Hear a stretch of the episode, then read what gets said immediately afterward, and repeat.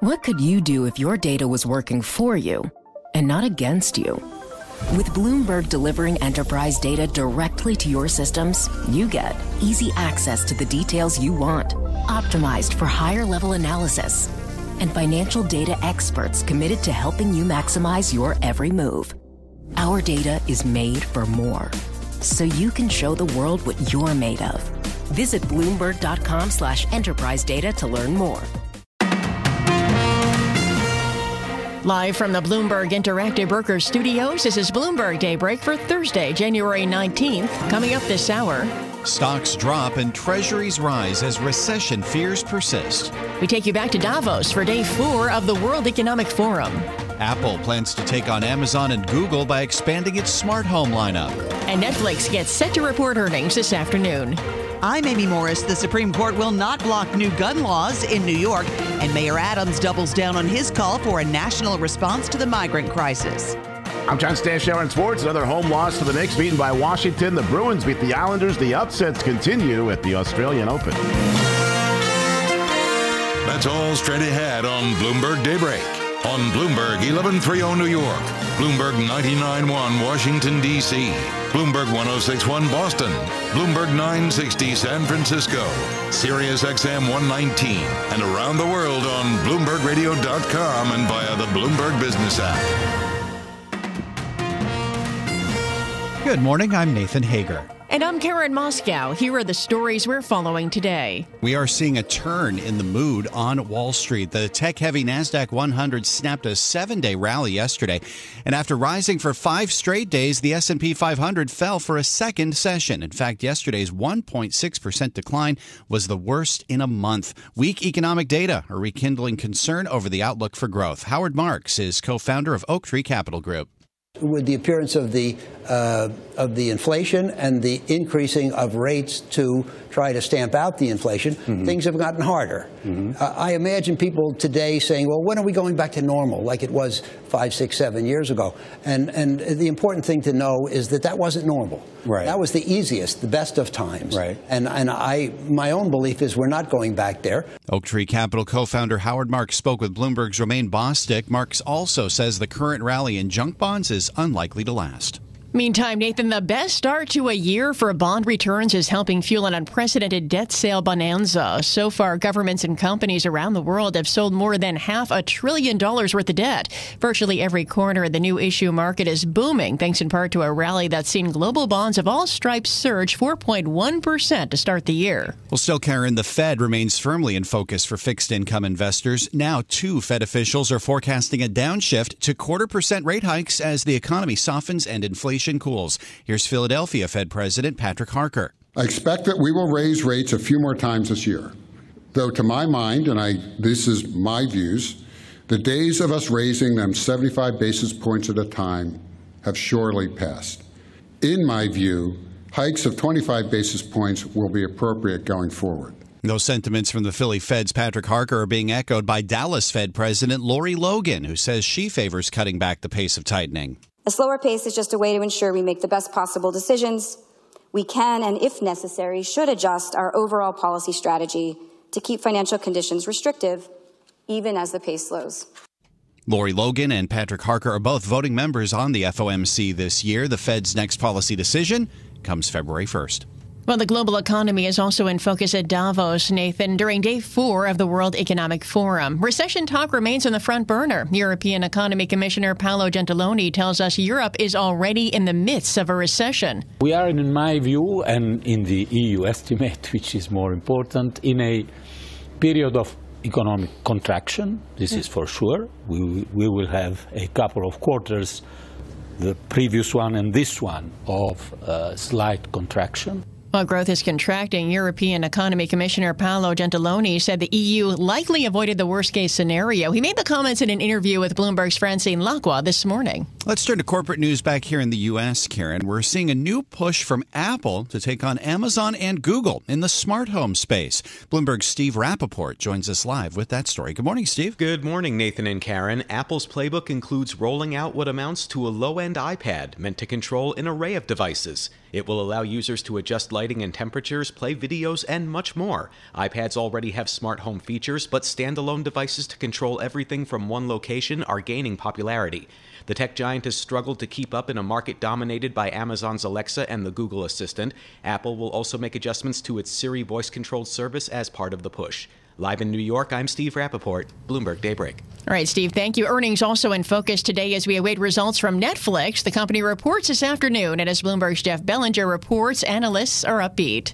Bloomberg Intelligence says things are finally falling into place for the video streaming service, and it could meet or even exceed guidance for the addition of 4.5 million subscribers. That's based in part on a solid slate of shows. Investors are hoping to hear more about the rollout of the ad supported tier and plans for a crackdown on password sharing. Analysts say Netflix could report stronger fourth quarter revenue gains given the recent weakening of the dollar. Jeff Bellinger, Bloomberg Daybreak. Jeff, thanks. In California, Elon Musk's fraud trial is underway. Opening arguments are showcasing very different pictures of the Tesla CEO. Bloomberg's Ed Baxter has the story. The prosecution depicts Musk as a liar who callously jeopardizes the savings of regular people, and the defense as a well intentioned visionary focused on Tesla's future. The issue that Musk tweeted he had lined up financing to take Tesla private at a time the stock was slumping amid production problems, and it fueled a rally. The prosecution says he never intended to take the company private. His attorneys say that isn't true, that he thought he had the money lined up. Musk will be the star witness in the two week trial. In San Francisco, I'm Ed Baxter, Bloomberg Daybreak. All right, thanks. And let's turn our focus now to corporate earnings. We're seeing shares of Alcoa down about 6.5% in early trading. The company said aluminum shipments will be weaker than anticipated this year. Alcoa blames ongoing uncertainties caused by global inflation, dwindling demand in Europe, and a soft outlook in China. It is 42 degrees in Central Park. Clear skies for now, but we got rain moving in later today. We'll hit a high near 45 degrees. The rain will taper to a few showers this evening as we head down to near 40. Time now for a look at some of the other stories making news in New York and around the world. For that, we're joined by Bloomberg's Amy Morris. Good morning, Amy. Good morning, Nathan. The U.S. Supreme Court has refused to block new safety and record keeping requirements that apply to New York gun retailers, letting those provisions stay in effect while a legal fight goes forward. The justices, with without explanation or dissent, turned away an emergency request by a group of gun dealers who say their Second Amendment rights are being violated. New York City Mayor Eric Adams spoke before the U.S. Conference of Mayors in Washington, D.C., where he laid out a six point action plan to help alleviate what he calls the migrant crisis in New York, and he doubled down on his call for a national response. Our cities and mayors have gotten us this far. Now it's time for our entire government to support the work that we save so many lives. Mayor Adams called for a dedicated point person at the U.S. Mexico border, a decompression strategy, and congressional funding to implement strategies in cities with the greatest need. This as New Jersey Governor Phil Murphy announced free state paid health care for thousands of undocumented immigrant children. New Jersey expects to add 16,000 non citizens under the age of 19 for free routine medical care, emergency room visits, and other services. Meanwhile, Mayor Adams is also looking at ways to repurpose vacant commercial real estate because so many people are working remotely, leaving those offices empty. Adams tells Politico that 10 million square feet of space is not being used. Uh, turning it into the much needed affordable housing that's that we're looking for, childcare. Uh, we need to look at the spaces that are available. Mayor Adams estimates about 50% of people are in their offices, compared to 30% back in April. A bill that would give terminally ill people the right to end their life in Connecticut is once again before the legislature. The Public Health Committee will be taking up the bill, which failed to gain enough support in the Judiciary Committee last year. This year's measure would allow a doctor to prescribe life ending drugs to a person suffering from a terminal illness. Global news 24 hours a day on air and on Bloomberg Quick Take, powered by more than 2,700 journalists and analysts in more than 120 countries. I'm Amy Morris. This is Bloomberg. Nathan. Thank you, Amy.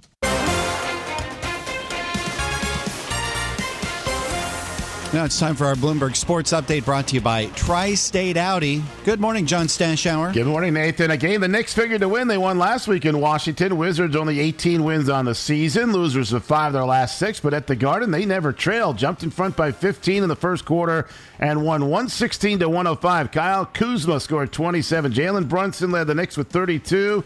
Knicks made only seven of 26 three pointers. Julius Randle and R.J. Barrett were together 0 for 9. The Knicks coach, Tom Thibodeau.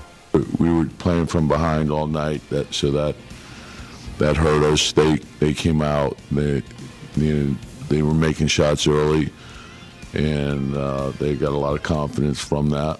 They, that I thought they played really well, and uh, you know we missed shots and we couldn't get our defense on track. And the struggles continue at home. Knicks just 11 and 13, 14 and 8 on the road. At the Garden tonight, Rangers and the team that's dominating the NHL, the Bruins last night, beat the Islanders 4 to 1. The Bruins are 12 points better than every other team. College hoops, Seton Hall, one point win over 15th ranked UConn, who was without its coach, Dan Hurley, the Seton Hall grad. He missed the game due to COVID. This Australian Open, the first Grand Slam in over 20 years, where the top two seeds on the men's side both failed to get out of the second round. The day after Rafael Nadal lost, Casper Ruud, the two seed who lost to Nadal in last year's final, upset by 22 year old American Jenson Brooksby. Taylor Fritz, the top seeded American, lost in five sets. The Mets have signed veteran outfielder Tommy Pham. Jets interviewed Nathaniel Hackett to be their offensive coordinator. He was just fired as the head coach in Denver. John Stashower, Bloomberg Sports. Hi, I'm Ron Kruszewski, Chairman and CEO of Stifel. Financial advisors. If you're not growing your practice, you're losing market share. Stifel is a growing entrepreneurial, advisor centric firm built for successful advisors like you. Imagine having the resources of the largest wirehouses and the support of the boutique shops, but none of the bureaucracy to get in the way of you serving your clients. At Stifel, it's your business, your book, your clients.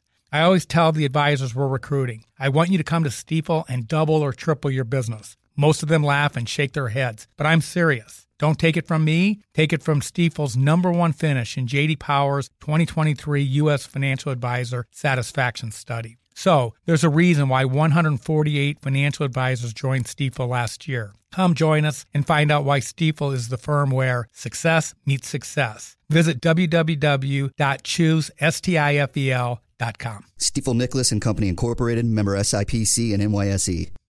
Collaborate for a greener future at the Bloomberg Green Festival, a groundbreaking celebration of the thinkers, doers, and innovators leading the way. From design and culture to technology, science, and entertainment. Hear from inspirational speakers and immerse yourself in climate solutions. July 10th through 13th in Seattle. Title sponsor Amazon. Official airline Alaska Airlines. Get 20% off using promo code Radio20 at BloombergLive.com slash Green Festival.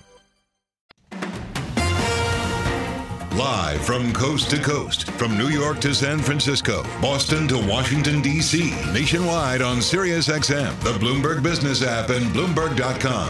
This is Bloomberg Daybreak. Good morning. I'm Nathan Hager, bringing you more of our conversation with billionaire Howard Marks, the co chairman of Oaktree Capital Management. Marks sat down with Bloomberg's Romaine Bostick to explain why he thinks financial markets may be in the middle of their third sea change of the last 50 years. Let's listen into that interview now. You say we're basically in the middle of a third sea change. What is it?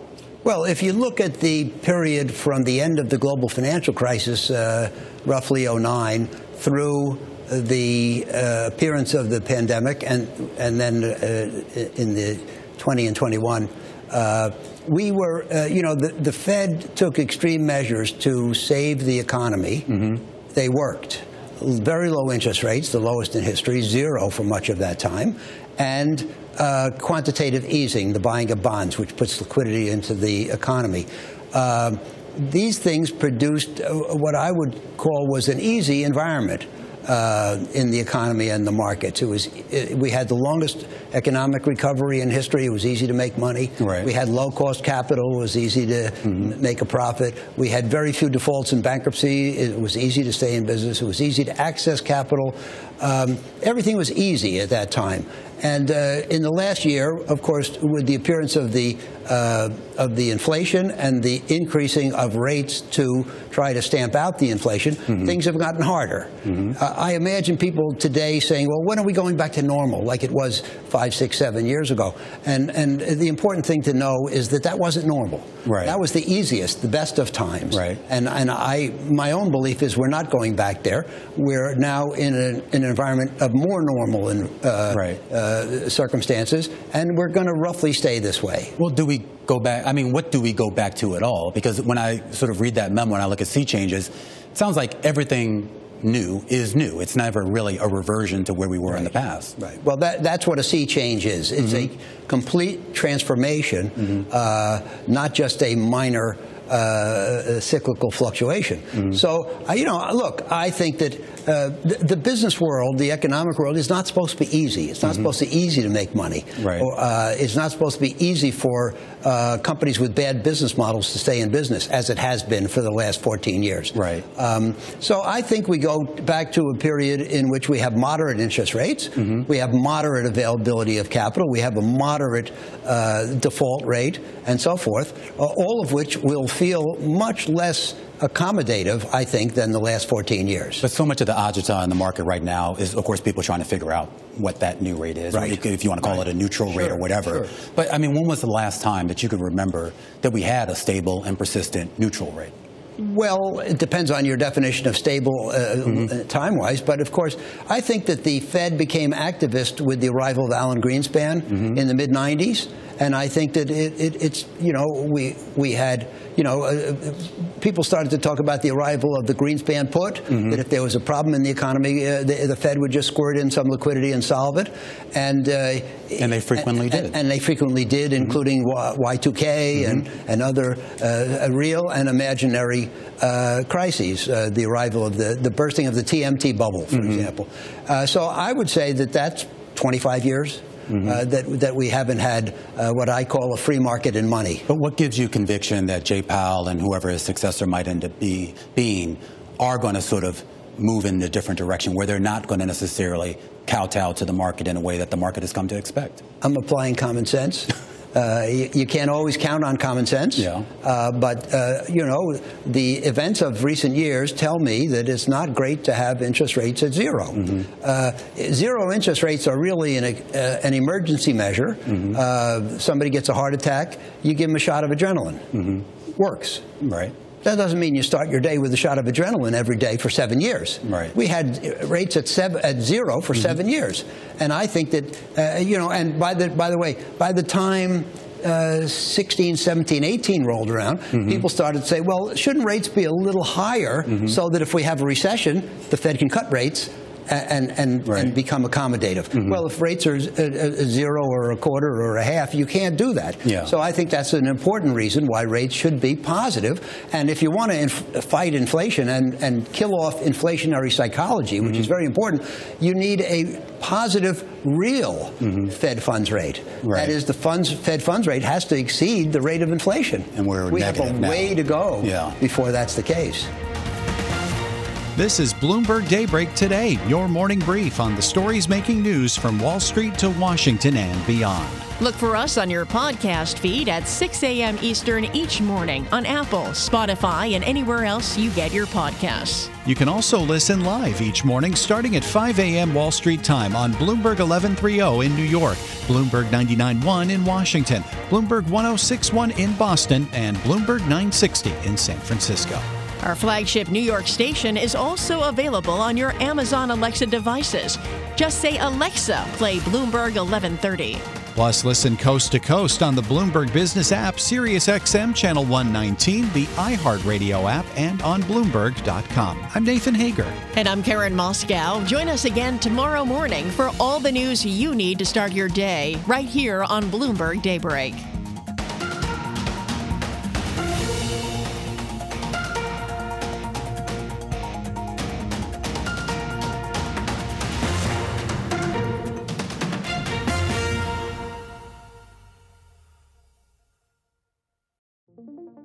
What could you do if your data was working for you and not against you?